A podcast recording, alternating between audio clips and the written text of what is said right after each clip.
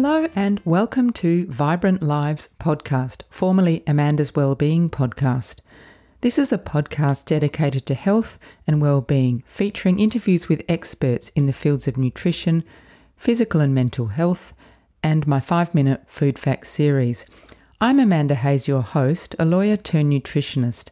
I have a deep curiosity about living a healthy, active, and fulfilling life, which I would call a vibrant life, and sharing with you what I learn on this podcast. Before I introduce today's guest, I will mention that although I will often be speaking with experts, any information or advice provided in Vibrant Lives podcast is not intended to be used to treat, cure, or prevent injuries or medical conditions, and is never a substitute for advice from your own health professionals. Today, it is my pleasure to be here with Tess Gardiner, who is the General Manager of the Community Grocer. The Community Grocer is an organisation that provides weekly affordable fresh food markets to support healthy, connected communities.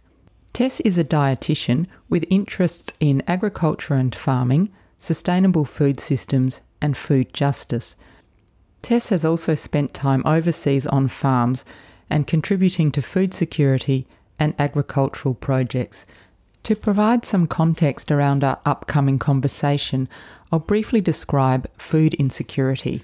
There are three key components of food insecurity one is inadequate access to food, another is inadequate supply of food, and the third is the inappropriate use of food. You may be surprised to learn that in a wealthy country like Australia, food insecurity does exist.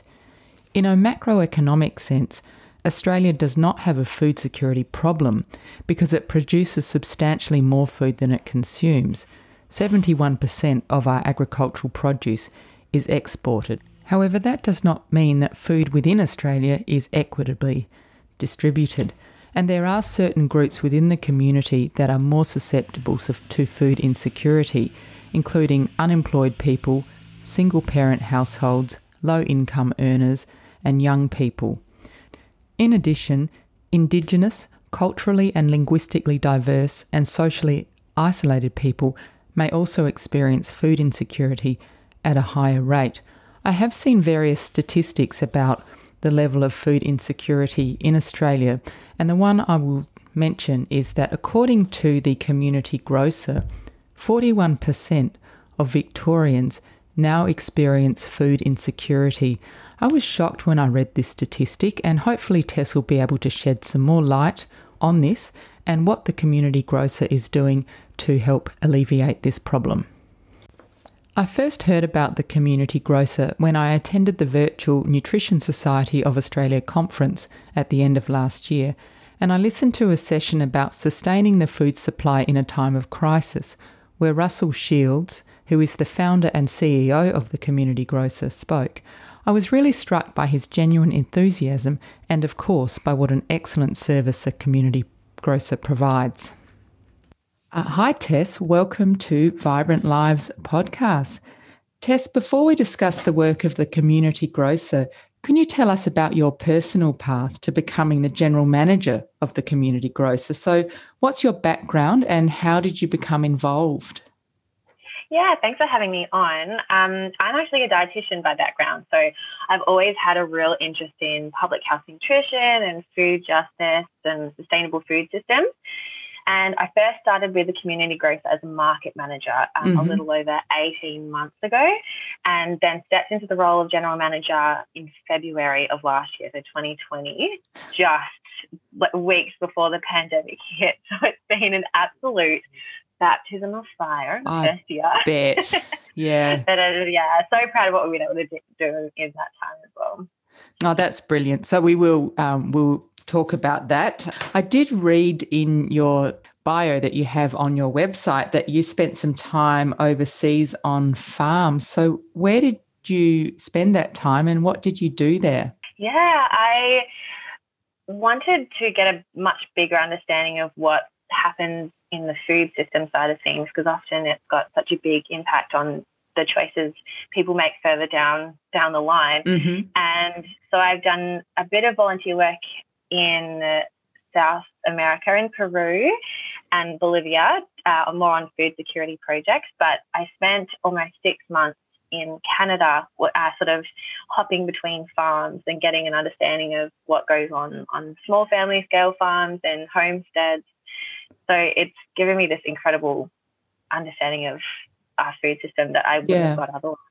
I think that's really amazing because um, so many of us are completely insulated from where our food actually comes from, aren't we? I mean, I've always just gone to the supermarket. Definitely. We're so disconnected from our Yeah, food. yeah. Although my husband and I do grow veggies, so that's something at least. So if we come to the community grocer, the mission of it is to provide weekly affordable fresh food markets to support healthy, connected communities. And there's a lot to unpack in that mission statement, including the affordability of food, equity of access to fresh food, the quality of food, the link between what we eat and our health, and connection and community. I think a good place to start would be to talk about food insecurity. And I gave a brief overview of what that is in my introduction. But I understand, Tess, that there are two types of food insecurity. So, what are those? There are two different types of food insecurity. So, food security in Australia really is like a symptom of um, not just a broken food system, but an unjust one as well. And mm-hmm. and I think that that almost frames the two different types. So, there's food insecurity with hunger and food insecurity without hunger. So, food insecurity with hunger, meaning that people experience periods where they go without food. So, actually skipping meals or um, ha- having smaller mo- meals where they're left hungry. But there's also food insecurity without hunger, which is a much bigger issue in itself mm-hmm. as well. So this is where people not aren't, aren't necessarily going without food; they're not left hungry, but it means that they're making choices that leads them either making uh, choices where they're having to choose often higher energy, like high yeah. energy density foods and lower nutrient density foods, so that they're not going without food and not going hungry. Yeah, um, so they're making a choice based on, I guess, the amount of money they have available to spend on food. And so they're making compromises, in other words. Yeah, absolutely. And that can come into financial resources like with yeah. money, but also if there aren't other resources available, um, like refrigeration or storage yeah. as well. Yeah, and other factors that can contribute. Yeah. Mm, where you live, I guess, is another one because there are places yep. called, in quotes, food deserts that um, yep. where it's harder to access healthy, fresh foods. Yeah, there's Absolutely. lots of. It, it's a, it's actually a very complex social issue, isn't it? The statistics that I read on the website are that 4% of the t- population in Victoria is food insecure with hunger, and 37% is food insecure without hunger. And I was just interested if those statistics take COVID into account? So these numbers are quite old. I think the last time that we've got large population scale data like that for Victoria was I think 2014. Right. Um, but even then, so 37% is 1.7 million Victorians. But those numbers are huge, and we don't. It's massive. Of, yeah, we just don't think of food insecurity as being such a prevalent issue. And that's because I think we do often think of food insecurity as food insecurity with hunger. Yeah. Um, so there's not that much information available after COVID, but Vic Health did do a survey of Victorians and their results were really frightening. Um, and they were particularly single parent families and those on low incomes have absolutely been the hardest hit. Um, and their survey results were showing that half of families earning less than 40,000 a year and about 40% of single parent families were choosing those cheap and unhealthy foods mm. due to a shortage of money. Uh, but even more staggeringly, a quarter of single parent families and one in 10 on low incomes actually ran out of food and couldn't afford to buy more. So those numbers were just, yeah, really horrific. And we were seeing that in so many different ways as well. And I think at the at the same time, we had all of these people experiencing food insecurity for the very first time. Yeah.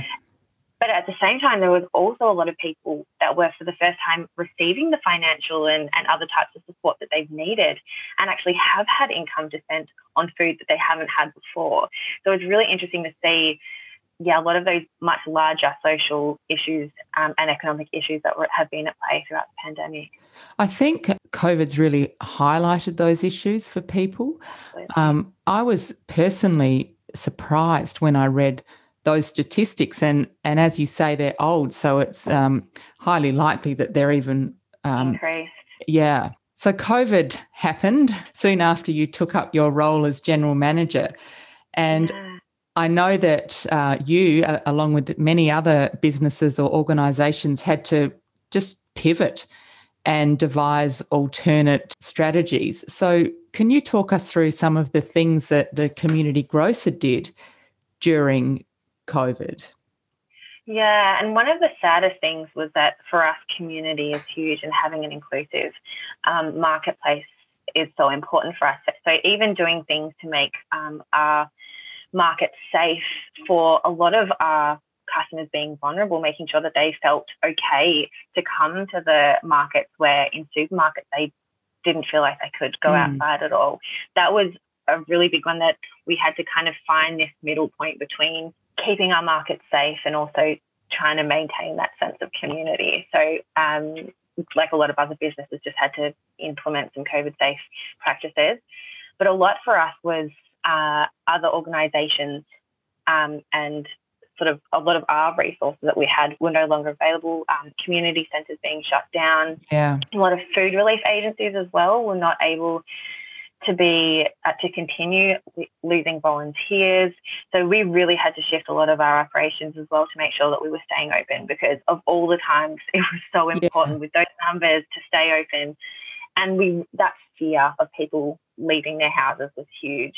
So we started doing a lot more box deliveries. So people mm. wanted a contactless option, which I think is, uh, yeah, that's a difficult um, compromise for us because we believe so much in giving people that dignity of choice. So then it's yeah. us having to do pre-made boxes, but for that, a lot of people, their safety was at the forefront of their mind. So we shifted a lot of our operations to then being able to cater to preparing boxes for people to either pick up from the market or other little hubs around the community as mm. well.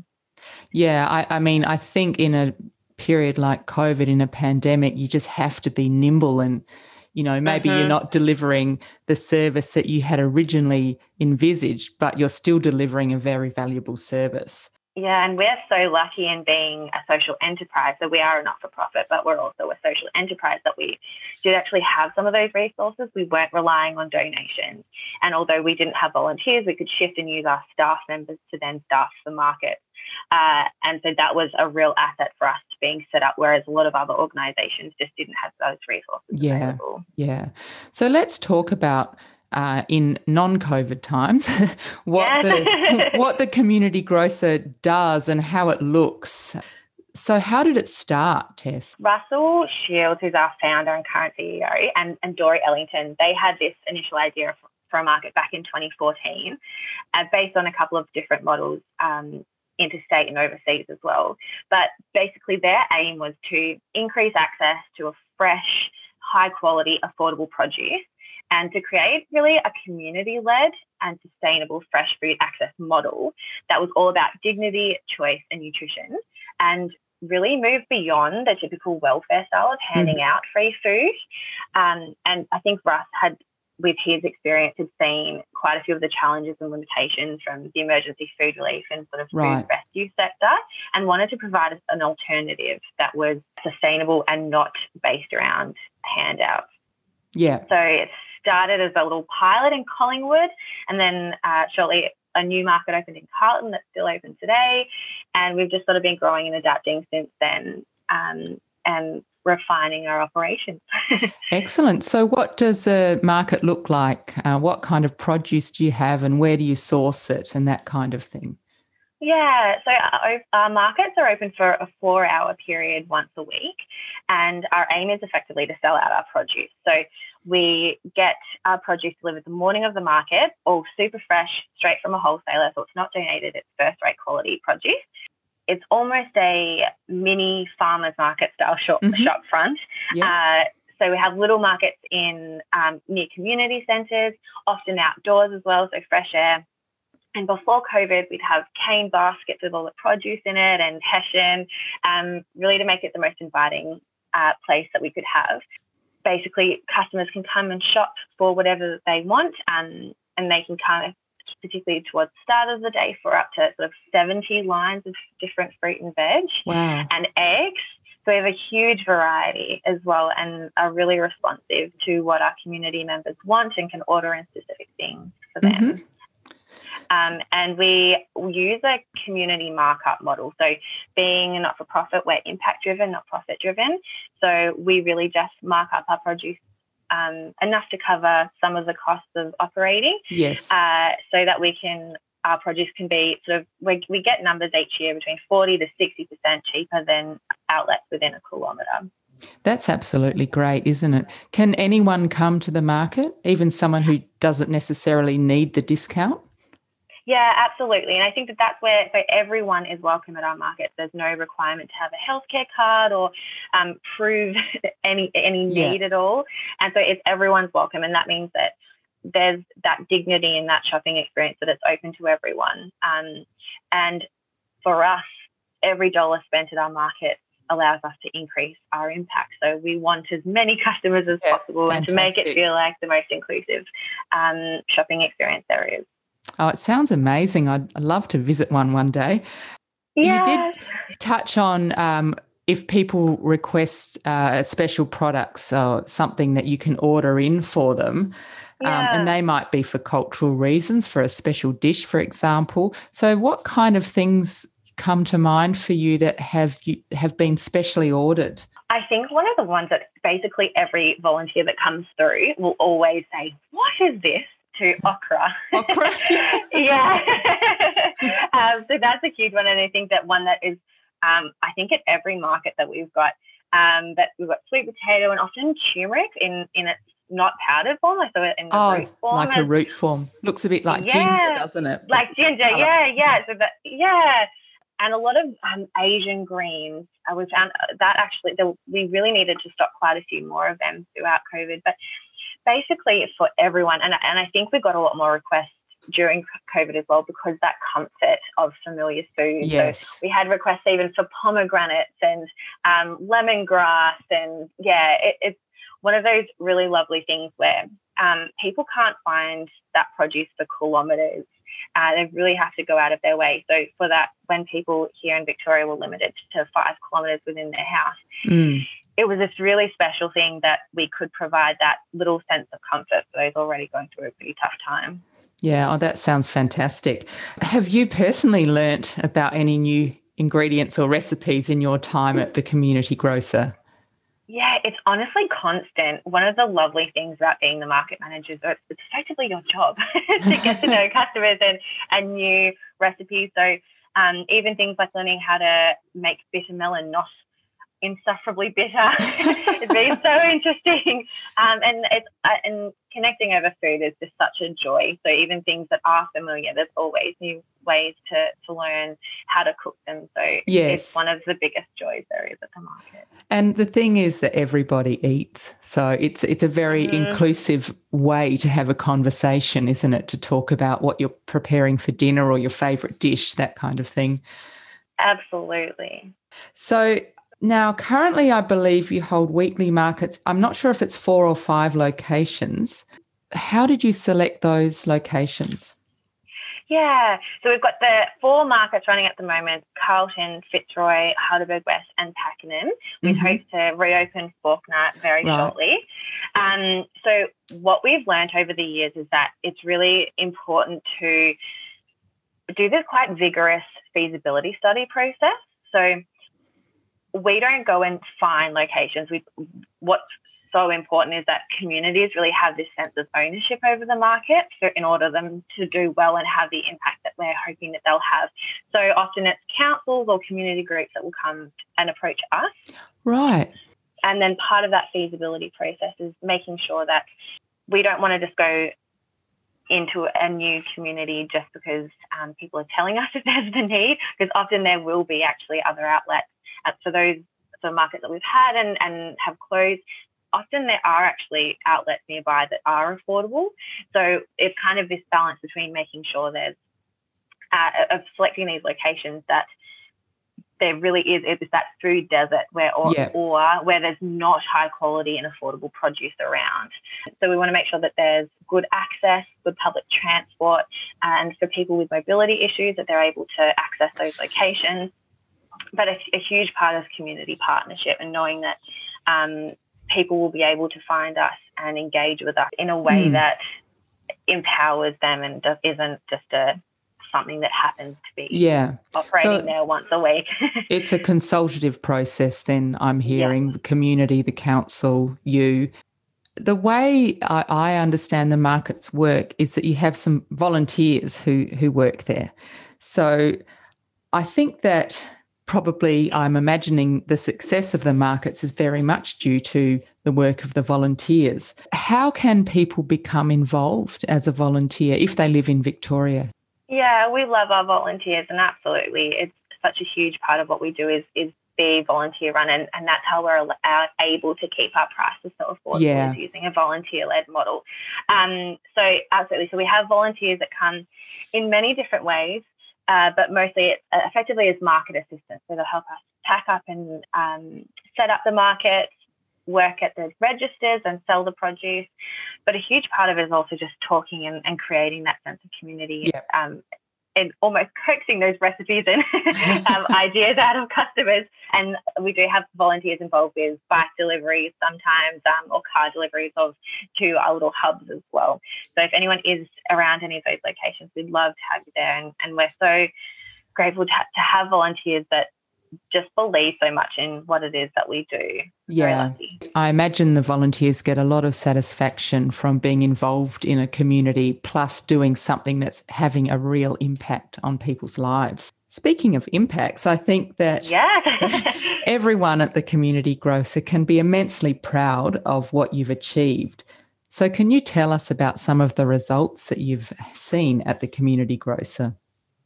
Yeah, so we're so lucky that we've got an amazing partnership with Monash University, so that we're really evidence driven in when it comes to measuring and understanding and communicating our impact. So we do a yearly social impact evaluation. So mm-hmm. we want to make sure that all of our markets are actually having an impact. It's not just to make ourselves feel good on the day. Yeah, sure. um, so we uh, we'll get every year we're getting those sort of around four in five of our customers feel like they're increasing the amount of fruit and vegetables that they're able to eat each week.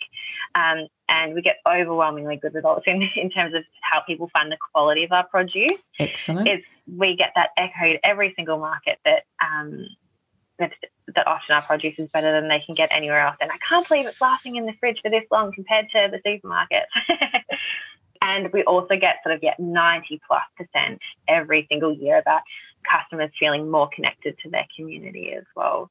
So we also want to make sure that we've got that um, price affordability as well, yeah. and that's something that is pretty consistent year to year. But we're always adapting to make sure that that's that's what's actually happening mm. on the ground too.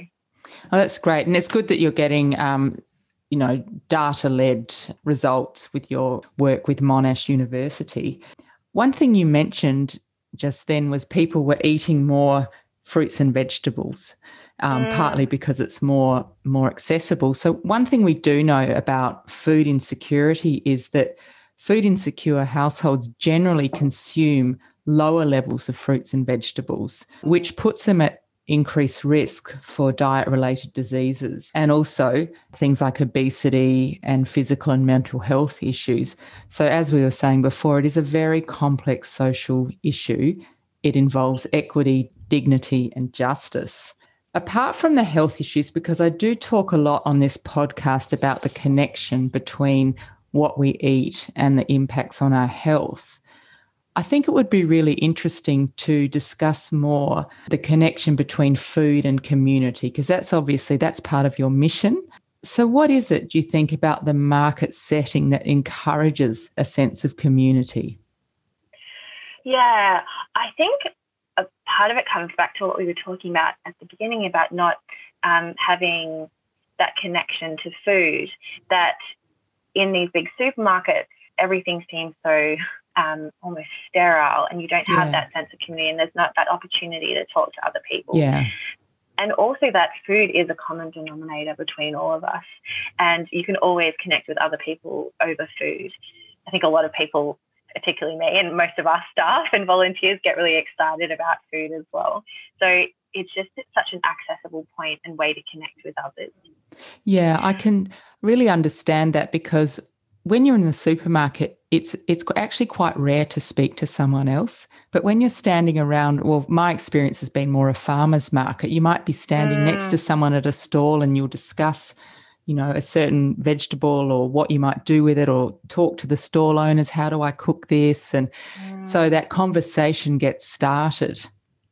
Yeah, and I think it's this nice almost comparison is that it's such an important thing when you're going to a farmer's market and, and it's that link to, to food and the food system and your farmer. Like that's that's one conversation, but it's almost with our markets, we don't the focus instead is on the community and the community members um, and having local volunteers and local customers and everyone being so close um, that often people are walking to our markets that it really is this super hyper local um, yes. thing, and any and, and it just lends itself so well to people connecting. I feel, feel like we saw that so much during COVID as well. That for many people, this was their only outing throughout the week was going shopping, and so although we did lose a bit of that community connection mm. that we normally have, you know, we can't smile with masks.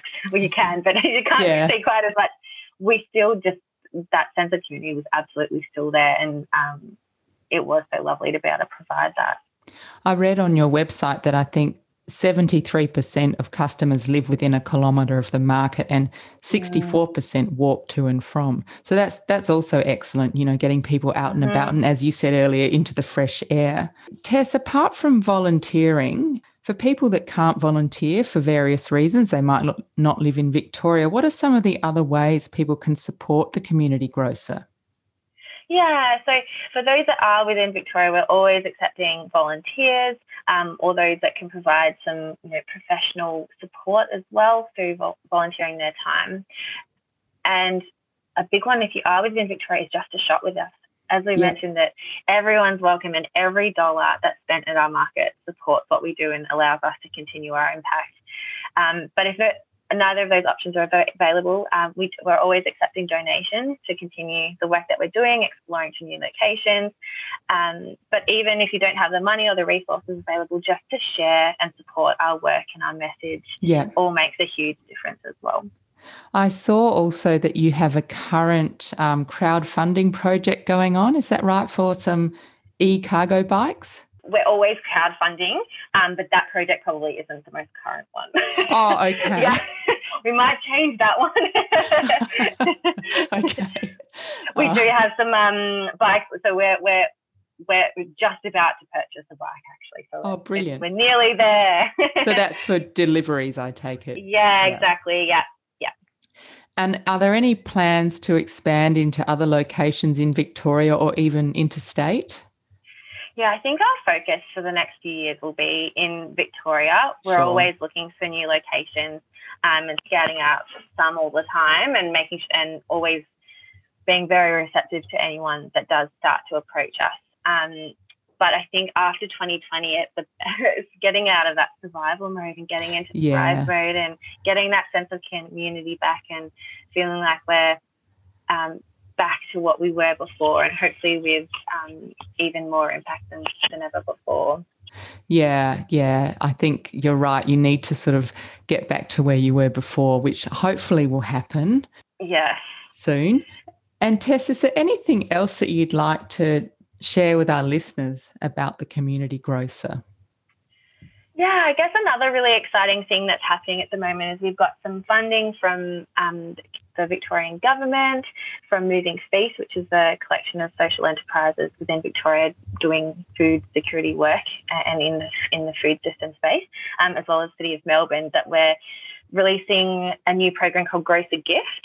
So what we've really been seeing throughout the pandemic was that um, there's a lot of inherent challenges within the emergency food relief sector, and a lot of people um, aren't able to have that dignity of choice when it comes to food relief. So we are developing this voucher program where instead of getting food hampers or relying on um, vouchers for the supermarket, mm-hmm. customers can get vouchers that will come at, that can be redeemed at our markets.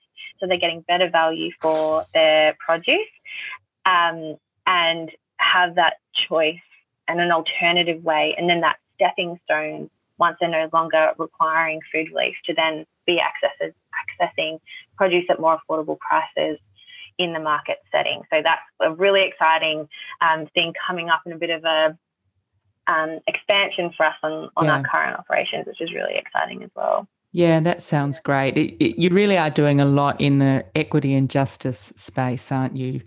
Um, yeah, I think there's, I think when when you're on the ground and just engaging so closely with the people that you're existing to serve, it becomes a, a much bigger question, a much bigger motivation. Yeah. Um, not just on it being having an equitable service, but also to changing the conversation around um, the way that we approach food relief and food security uh, in Victoria and, and the country as well. So we're really excited to be continuing our role in that space moving forward too. Yeah, oh, that's brilliant. It just sounds like there's there's such a need there, and uh, you're stepping into that space. So that's it's you know, wonderful. Tess, to wrap up, who or what inspires you? Oh gosh, I really could not narrow it down to one thing or uh, or person, but I'm honestly just constantly inspired by so many people working on the ground in in the food system, food security space that just allow us all to keep going, no matter how tough things are. Like with COVID, there's so many challenges um, presented by that, but I'm so grateful to be surrounded all the time by people that um, push us forward and help yeah. us keep going and picking up the slack when we feel like we can't do it ourselves. I guess one thing COVID's um, demonstrated to you is that you actually can get through a really difficult time. So if something like this happens again, and let's hope it doesn't, but if it does, mm you'll have a bit of background there and some experience. so when difficult things happen, you think, okay, we've dealt with this before, we can do it again. Yeah, um, absolutely. And Tess, the final question I like to ask all of my guests is if you could recommend two things, they can be anything at all, that people could do to improve their well-being, what would they be? Well, keep it I'll keep it grocer related. so my two things would be to eat your fruit and veg in ways that bring you joy and comfort. Um, and also, the second would be to just use food to connect with others. Yeah, it is. It's such an important part of food, isn't it? To share it mm-hmm. with others. Um, mm-hmm. I had a family, my parents and my auntie over for dinner last night, and I was quite busy during the day. And I thought, oh gosh, I'm so busy, and I have to cook for all these people. And then it was such a lovely night. It's always mm-hmm. worth it. so, Absolutely. Mm. so, if people want to follow the community grocer or connect with the community grocer, what are the best ways for them to do that? Yeah, so we're the communitygrocer.com.au where you can find all of our market locations, mm-hmm. some of our latest news, and a bit more of our backstory and who we are. You can follow us on Instagram and Facebook at, at the Community Grocer.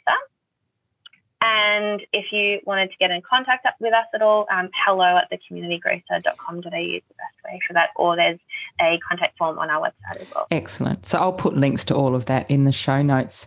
Uh, Tess, thank you so much for sharing all that wonderful information about the community grocer with us. And thank you for sparing your time for us. No, thank you so much for allowing us to get the word about what we do um, out there to a few more people. And that was Tess Gardiner, General Manager of the Community Grocer, sharing with us how that social enterprise works and the positive impacts the markets are having in its participant communities. Thank you very much for listening today. I do hope you found today's podcast interesting or inspiring. If you did, please share the podcast and tell your friends about it. And if you could take a minute to leave a rating on Apple Podcasts, it will help people find my podcast. If you would like to subscribe to Vibrant Lives podcast, you can subscribe on all good podcast providers like Apple Podcasts, Spotify, Stitcher, iHeartRadio, and Google Podcasts, to name a few. You can also subscribe on YouTube. Please follow me on Instagram at vibrant underscore lives underscore podcast and DM me if there are any topics you'd like to learn about or someone you'd like me to interview and I will do my best to deliver that to you. Producing the podcast is a labour of love and it really has become my job. It's what I do. If you enjoy my podcast and would like to support it, I would be so grateful. There are several ways you can do that. You can visit my website at www.amandaswellbeingpodcast.com and there's a donate page where you can make a contribution via PayPal or you can simply purchase a book from the book reviews page on my website. I'm an Amazon affiliate, so if you buy a book, I will receive a small commission, and I would thank you very much if you do decide to do that. Thank you very much for tuning in today. Eat well, move well, think well.